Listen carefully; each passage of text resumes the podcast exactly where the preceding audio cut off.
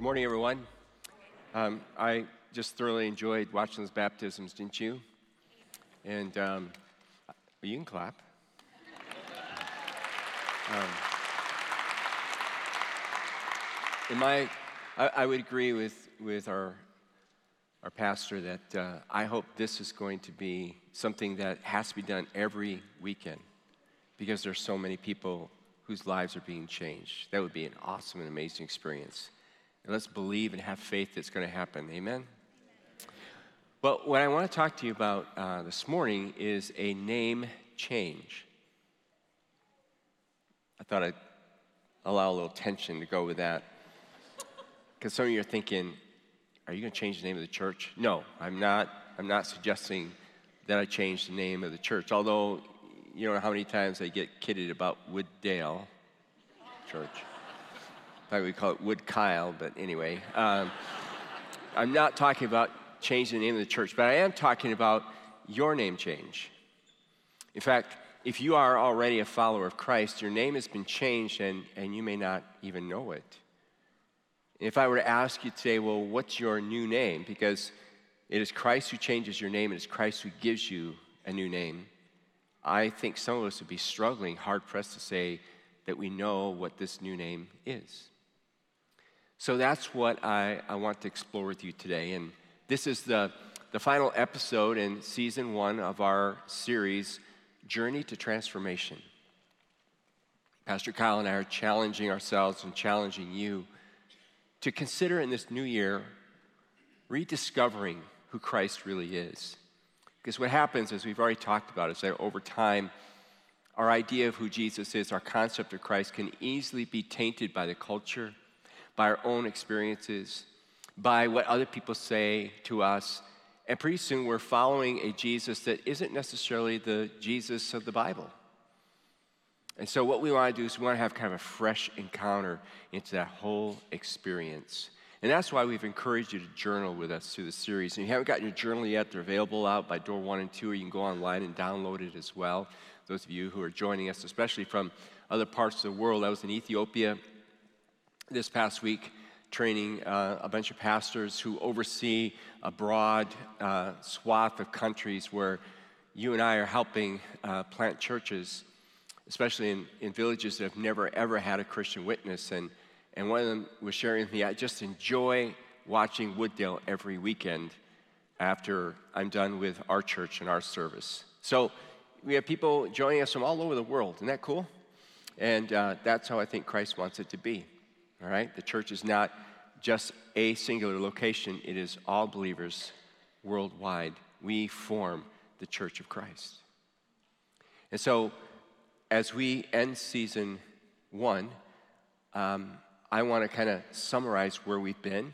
If you've been journaling with us, then you should have a sense of this already. But just real quick, a little outline here. We've talked about, or you've read about, how Mark introduces Jesus as the Son of God, how John the Baptist comes to prepare the way for our Lord. We saw his baptism, the affirmation by the Father. We know Mark at least mentions briefly that Jesus had to go through a period of temptation, and then he began calling people to follow him. There's miracles and teachings and healings and challenges by those who didn't like Jesus. He was kind of taking up their space and their authority, particularly the Pharisees. And then the ministry just begins to flourish and it, and it begins to grow. And then suddenly we come to this pivotal moment when Jesus is going to call together his team who are going to help lead the movement that you and I are now part of. We call it Christianity. Christian means Christ like, but this movement of God's kingdom and how, how Christ wants to change our lives and change the world. And he starts out with just just 12 very simple, flawed individuals like you and me. That's where I want to pick it up today. So if you want to turn to uh, Mark chapter 3, if you use the Bibles we provide, it's page 1525. Otherwise, I'm going to put it on the screen. We're going to ask you to stand. Reverence, honor for the Word of God. And let me read it for you. It says, Afterward, Jesus went up on a mountain and called out the ones he wanted to go with him, and they came to him. Then he appointed 12 of them and called them his apostles. By the way, that's uh, kind of a picture of Moses in a way. Moses went up Mount Sinai, I remember, and, and then we had the naming of the 12 nations of Israel. So Jesus is like the second Moses, okay? He's called the second Adam in the scriptures, and now he's going to name the 12 who will help lead this movement.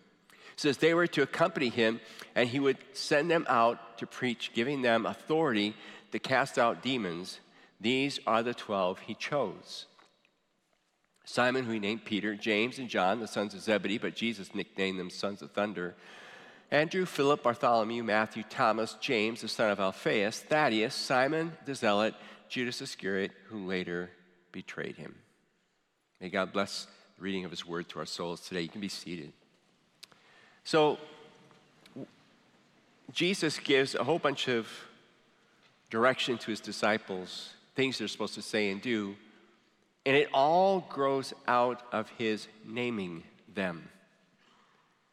He names all of them apostles, and the word apostle means sent one. So each one was a sent one, and together they were sent ones as well. In fact, he even gives a few of them special names. He calls Simon Peter, and by the way, it took you know, Simon becoming Peter, Petros the rock, it took him his whole life to realize what God had called him to be.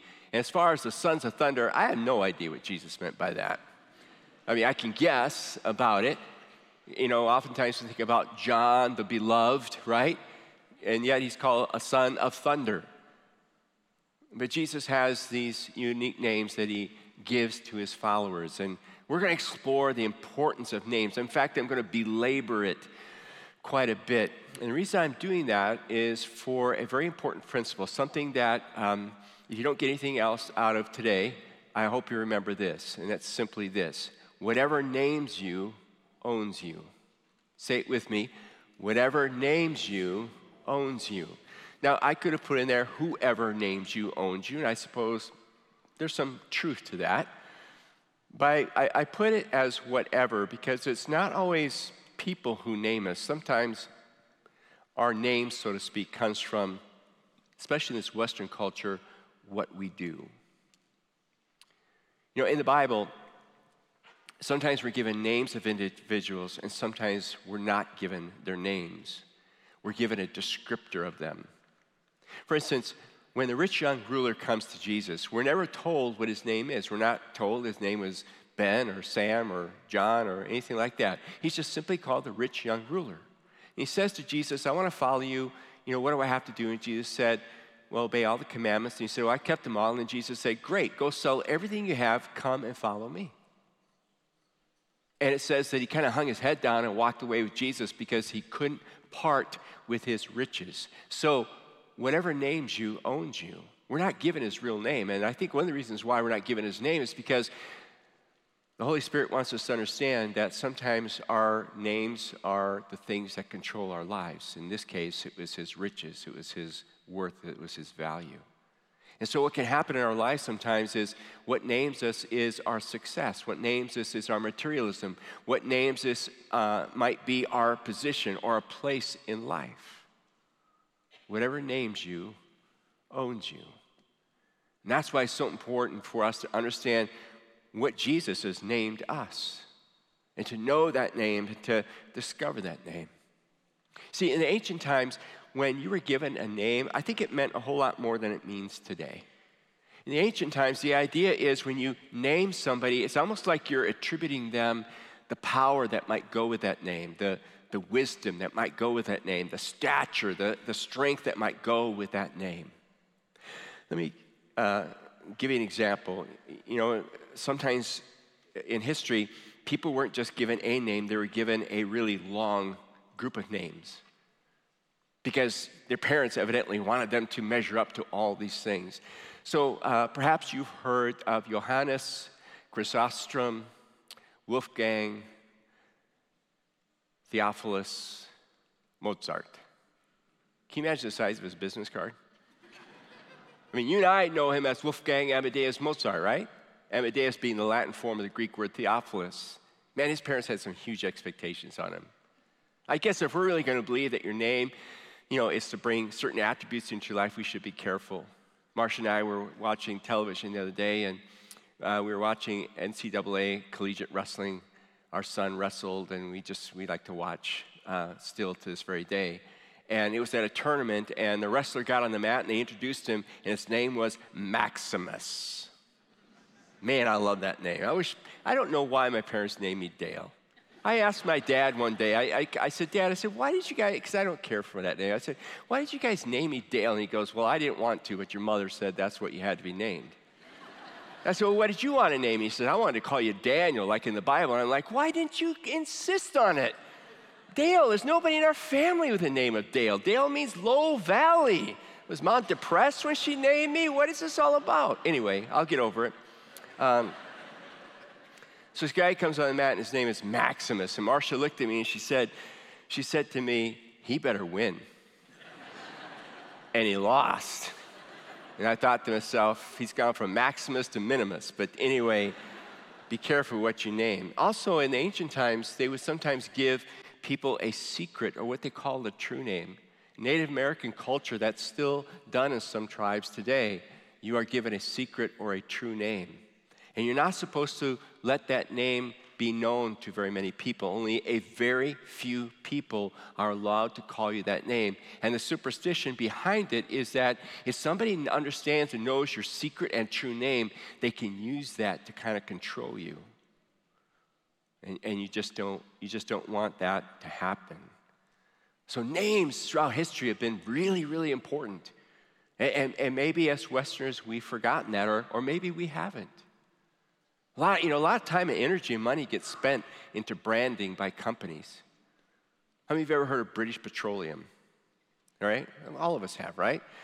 Do you know that they spent $200 million renaming, rebranding themselves, and now they're known as what?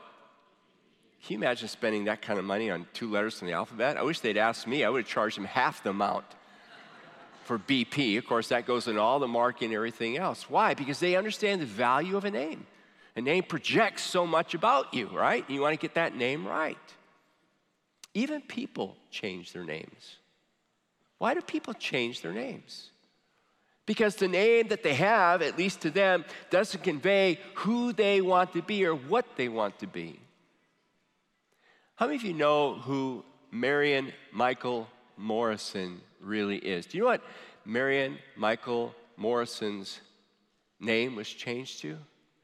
John Wayne. How many of you know who John Wayne is? You know, the rough, tough guy. I guess John just thought to himself, you know, it's just not going to work for me to ride a horse and show up in a town and say, I'm Marshall Marion. Doesn't project enough toughness, right?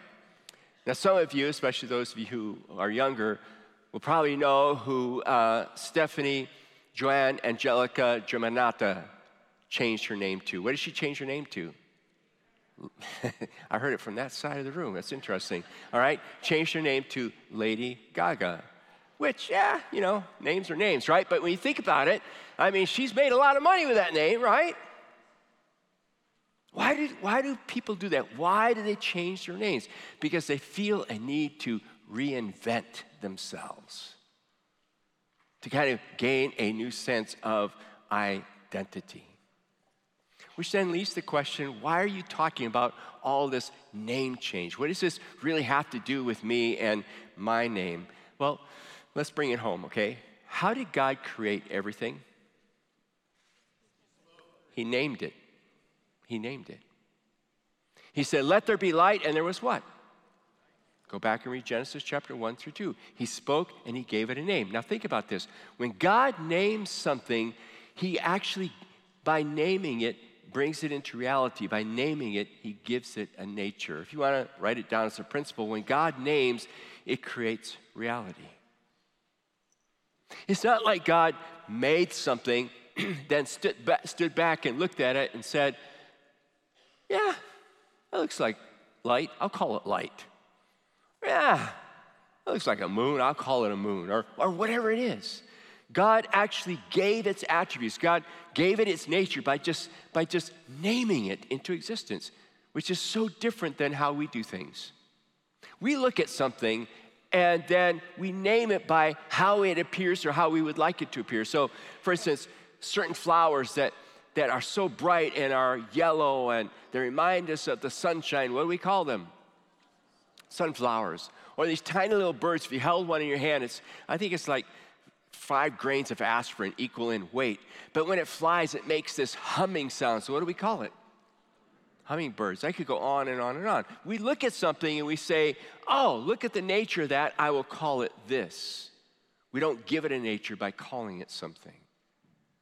God can do that. And Jesus does that. When Jesus names the apostles, he calls them apostles. He says, You are an apostle, you are a sent one. He doesn't do it because he looks at them and says, You know what? You guys look like you could be an apostle. Join me. He doesn't do that. He takes them, they're very ordinary. They, they are prone to sin. They have struggles and challenges in their lives. One of them denies, the other betrays. And he says to them, I'm going to give you this nature. I'm going to make you a sent one. I'm going to transform your life. Now, we can get in the way of it, like Peter often did, like Judas certainly did. We can insist on keeping our own name the way we want it to be, or we can grow into the name that God gives to each one of us. There's a passage in Ephesians chapter 2.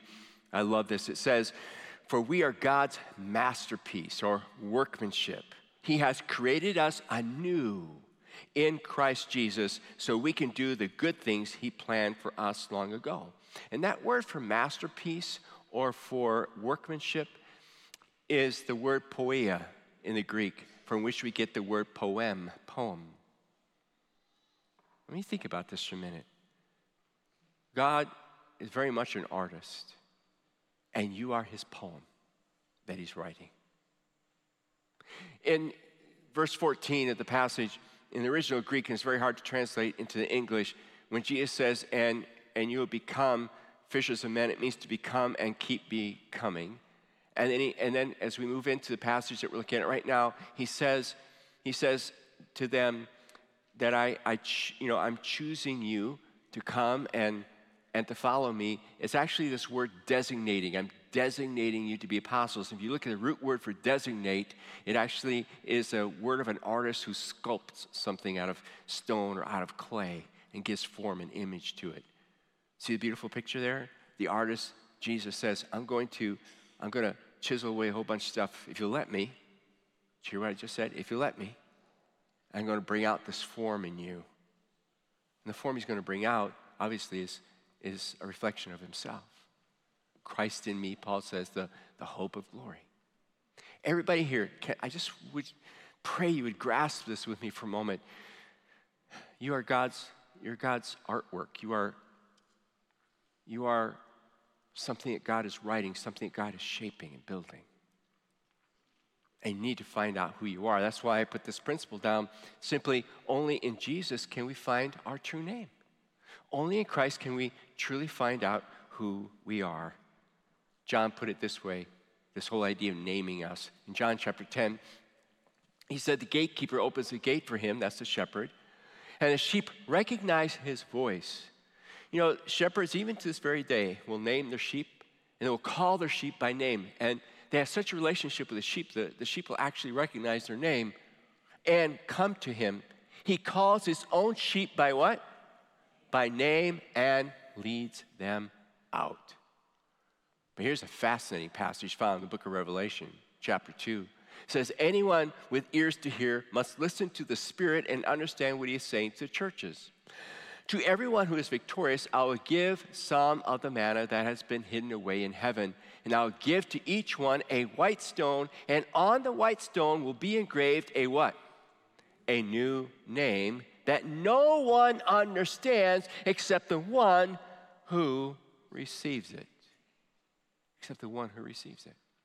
NT Wright, famous theologian, Grant Osborne is a theologian, both tell us in their commentaries on the book of Revelation that the best guess we have of what that means, what Jesus meant, is that, is that in the ancient times, if you were invited to a feast or a party, your your name would actually be engraved on a white stone. And that white stone would be given to you. It was like a ticket. And when you showed up for that feast, that celebration, that party, you produced that white stone with your name. It was taken and you were allowed to come in. If you showed up without it, you couldn't come in. If you showed up without it and the wrong name, you couldn't come in.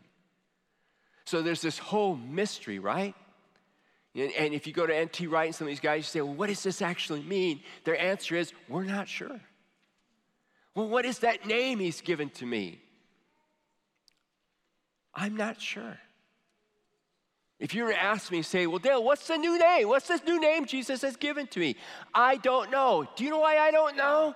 Because we just read it there in Revelation. Because only He knows, and guess what? Only you know. Now you're sitting there thinking to yourself, I don't know. How do I find out what that new name is that He's given to me? Well, I can tell you three things that you need to do to discover what that name is. And listen carefully, it'll probably take you your whole life to find it out.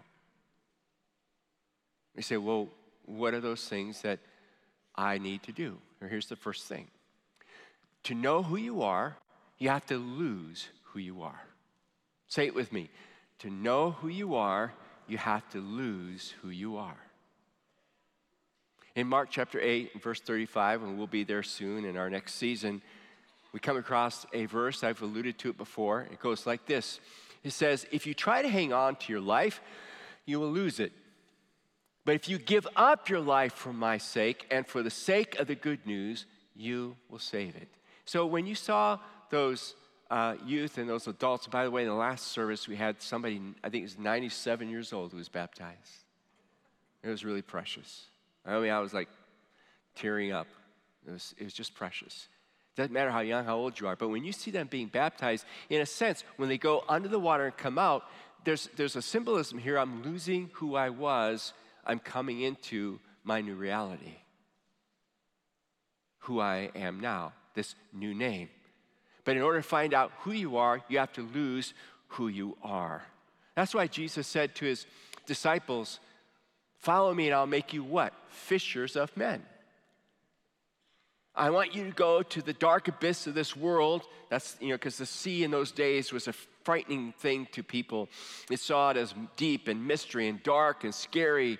You die in the sea. And he says, that's the picture of the world. He says, I want you to draw people out of that. So your whole concern, your whole concern has to be not about yourself, it has to be concerned about others. And you know, something wonderful happens when you begin to make up your mind that you are going to serve others, that you are going to help others find out who they are, is how you find out who you are.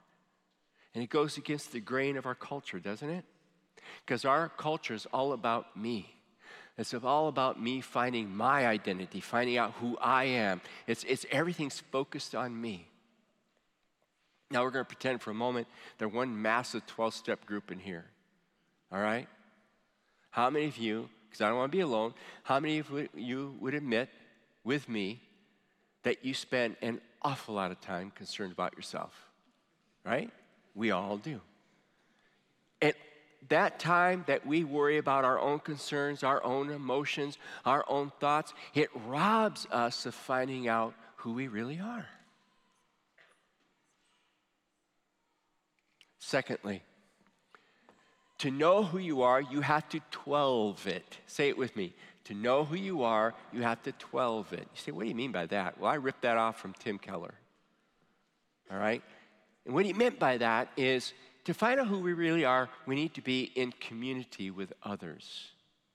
Now, I want to refine that down to not just like I'm in community with you right now, I want to refine it down to a community of a few others who I make myself accountable to. Because you see, they could help me discover who my false self is in order to find out who my true self is. Now, let me give you an illustration by that, okay? Um, I, I, I do not like to hear myself on any kind of audio or video recording. I just, if I have to listen to a sermon I've done, if I have to watch myself, I just, oh, it just bothers the daylights out of me because, because I don't like my voice when I hear it coming out of whatever I'm watching it on.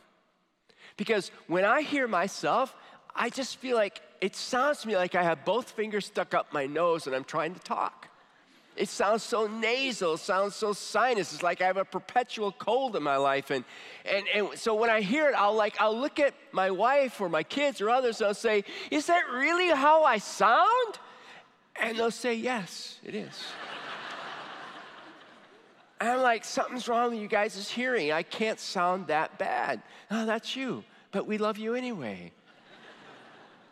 I remember when I came to my uh, former church before I came here, there was a doctor, and um, he was part of the search team, and, and, and he said, Hey, he said, I'd like to take you on my dime to visit a friend of mine who's a uh, nose, ear, and throat specialist. I said, Is something wrong? He goes, Yeah, your voice is, maybe there's something going on. And I said, Okay. See what you guys put pastors through sometimes. Just, you know, just let you know, just let you know. You think we put you through it. So I go and they do, you know, a CAT scan of my whole head, right? Uh, you know, and I'm sitting there thinking, what? Oh my goodness, I have an operation. What's wrong with me? I didn't think I was that bad. And I loved it because at the very end, the specialist came in and he looked at me, he looked at his friend, he said, There's really nothing wrong. It's just how he sounds. You see, my problem is, your problem is when we hear our voice, right, as we're speaking like I'm doing right now, it's, it's modified by our bone structure, by tissue, by muscle, by our throats. So, the truth, honestly, the truth is, I don't really hear myself the right way. So, I need some people in my life to say, hey, this is what you really are sounding like right now, and it's not like Jesus. I'm not talking about the physical quality of the voice now, I'm talking about attitudes and, and mindset. I need somebody to tell me, because I don't always hear myself, that I'm not sounding like Jesus. Why? So I can make some changes to sound like Jesus. You get what I'm trying to say? Do you have people like that in your life? Do you have people like that in your life who can help you honestly hear yourself so you can begin to speak with the voice of Christ and sound more like Him? Folks, that's a lifetime process. But the more that happens in your life, the more you'll come to identify who you really are. Last principle to know who you really are, you have to practice withing. Withing. Jesus says, you know, I'm making you apostles, I'm naming you apostle, apostles, and I'm inviting you to go with me. To, he says, to be with me. Can you imagine being with Jesus? Those guys had it made, right? Three and a half years being with Jesus. If you knew you were going to wake up tomorrow and Jesus was going to be at your front doorstep, how many would be excited about that?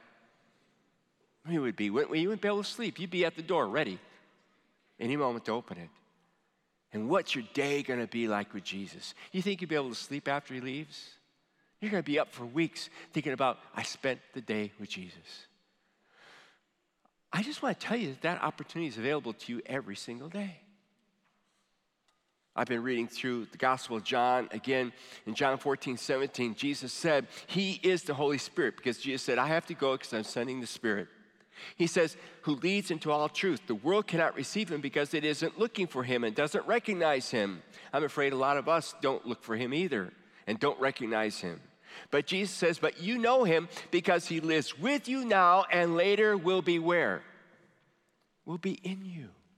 Where is God today? If I were asking where God is today, don't point into the sky. Go like this He's in here. If I really want to know who He is, I need to get in tune with His presence in me. I need to learn to be with Him. And there's a lot I could say about that. I just want to pick two verses, though, and ask you to focus on this one thing about His presence in you. Romans chapter 5, verse 1. Therefore, since we've been justified, that's how we've been made right with God by faith, we have peace with God through our Lord Jesus Christ. That's the only way to come to peace. And hope does not put us to shame because look at this. He says, God's love has been what? Poured into our hearts through the Holy Spirit who's been given to us. Think about that for a minute. That's why I have this basin up here. I want you to imagine that this basin represents your life and my life. It is shaped to catch, it is shaped to receive something. You were shaped. It said that in us is a God shaped vacuum, and nothing else will honestly, truly fit and satisfy our lives. Not money, not sex, not anything the world offers, but God Himself. And what God says He wants to do through Christ is He wants to pour into our lives. Sorry about that. He wants to pour into our lives and actually overpour our lives with the love of the Spirit. Can I ask you a question? Is that you right now? Could you honestly say, I feel like that basin. I feel like God has just poured into my life His love. If you don't, it's because you haven't learned to be with Him. And I struggle with this in my own life. I tend to be with my problems, I tend to be with my challenges, I tend to be with others. I need to learn to be with the Lord. Jesus went, remember a couple weekends ago? Jesus went to be with his Father in the wilderness, to just be with him. And we said that we think one of the things that, that happened during that time is what he heard at his baptism. This is my son, who I love, who brings me much joy, who I'm so pleased with, it says in the Gospels. The father was always communicating how he felt about his son and how did he feel about his son. He loved his son. He was pleased with his son. He found joy in his son. Can I say this to you? It may be hard for you to receive. But the Father feels that way about you too. He loves you. He's pleased with you. You bring him joy. But I know what you're thinking. You're thinking, yeah, but based on what I did this morning, what I did last week, based on my attitude, based on the way I am, my goodness, if if our pleasing and bringing God joy is based on what we have to do, it's never going to happen. It's based on what he's done for us. See, that's the difference between the gospel and any other kind of religion. Every other religion is about what you have to do, the gospel is about what he's done for us. That's why it's called grace. And that's what he's poured into our lives, and that's what that's what he wants to focus on. And then and then minister and then minister out of that. He's transformed our lives, He's changed our lives. Do you know that God can even use suffering to make us more aware of Himself? You know, suffering is one of those things in your life when you suffer, you, you, know, it takes, it takes a lot of things away from you. It takes your health away from you, maybe.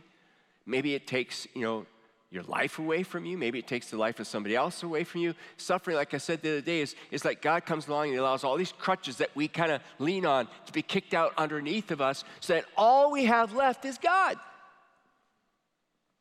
And is that necessarily such a bad thing? To only have God left. Maybe you're going through some suffering right now.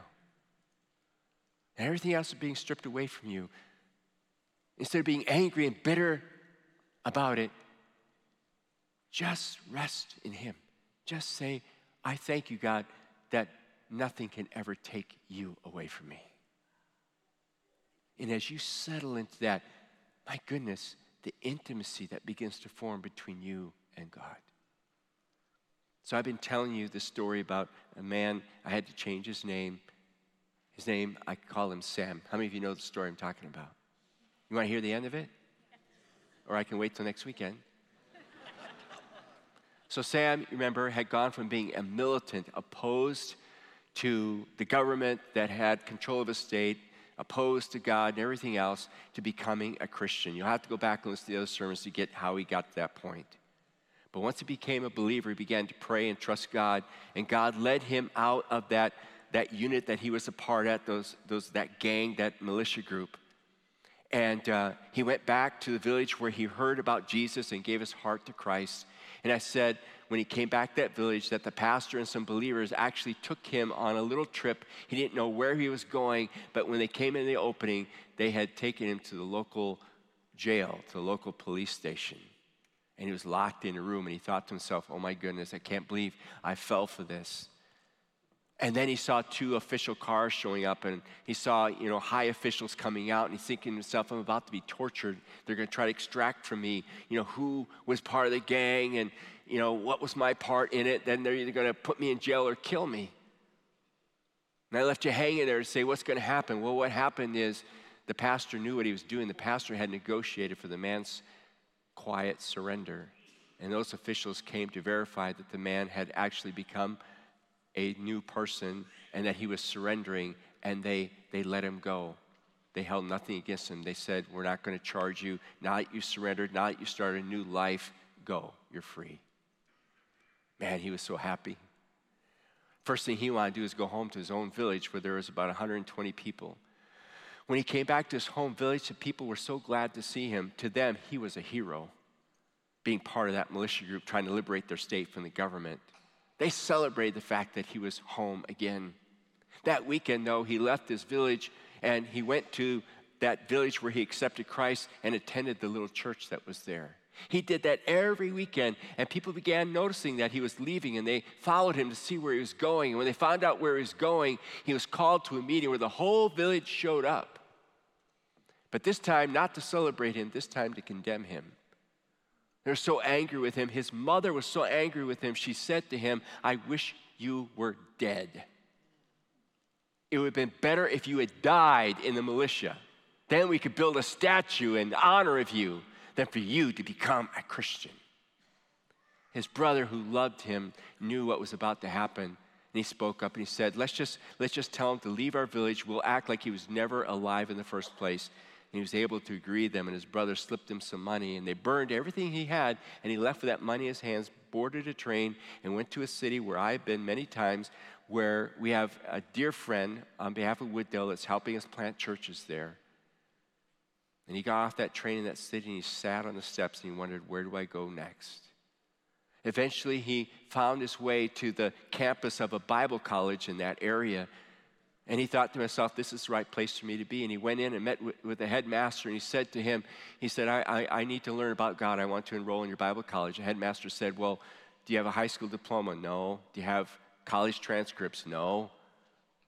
And the headmaster is thinking to himself, I can't accept this guy. He says, he says, you know, have you been baptized? And he said, what's that?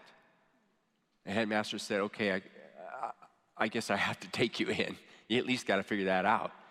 He goes, whatever it is, I want it, but he goes, I won't take it till I understand it. So he started taking courses. And when he found out what it meant, he showed up one day and he said to the headmaster, he says, I want to be baptized.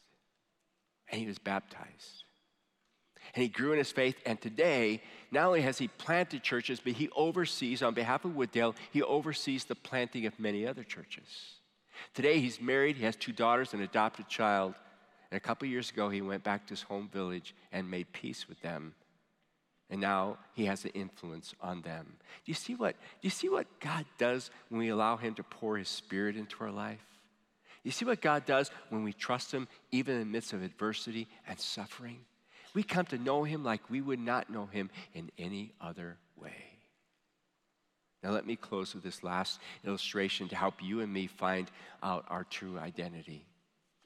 In Luke chapter 10, there's a story in which Jesus sends out 70 of his followers to witness to the communities and villages around them.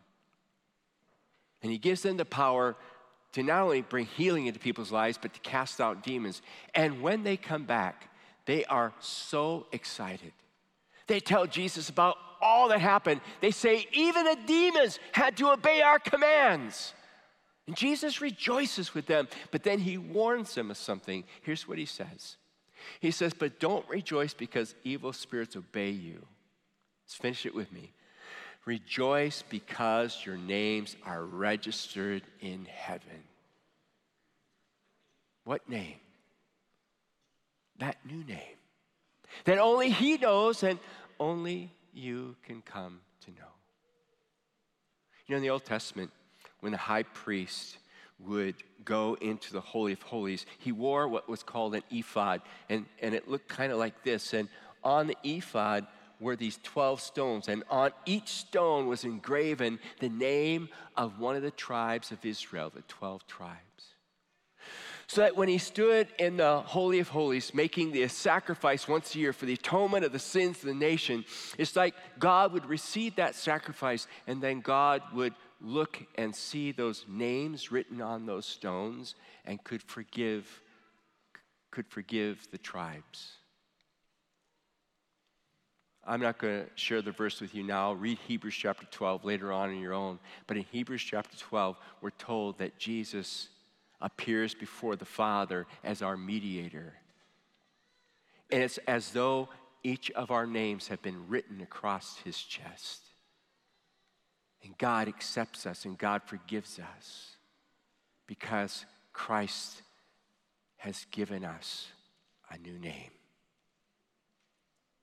What is that name? Only He knows it, and only you know it. Let's pray. Your heads bowed for a moment.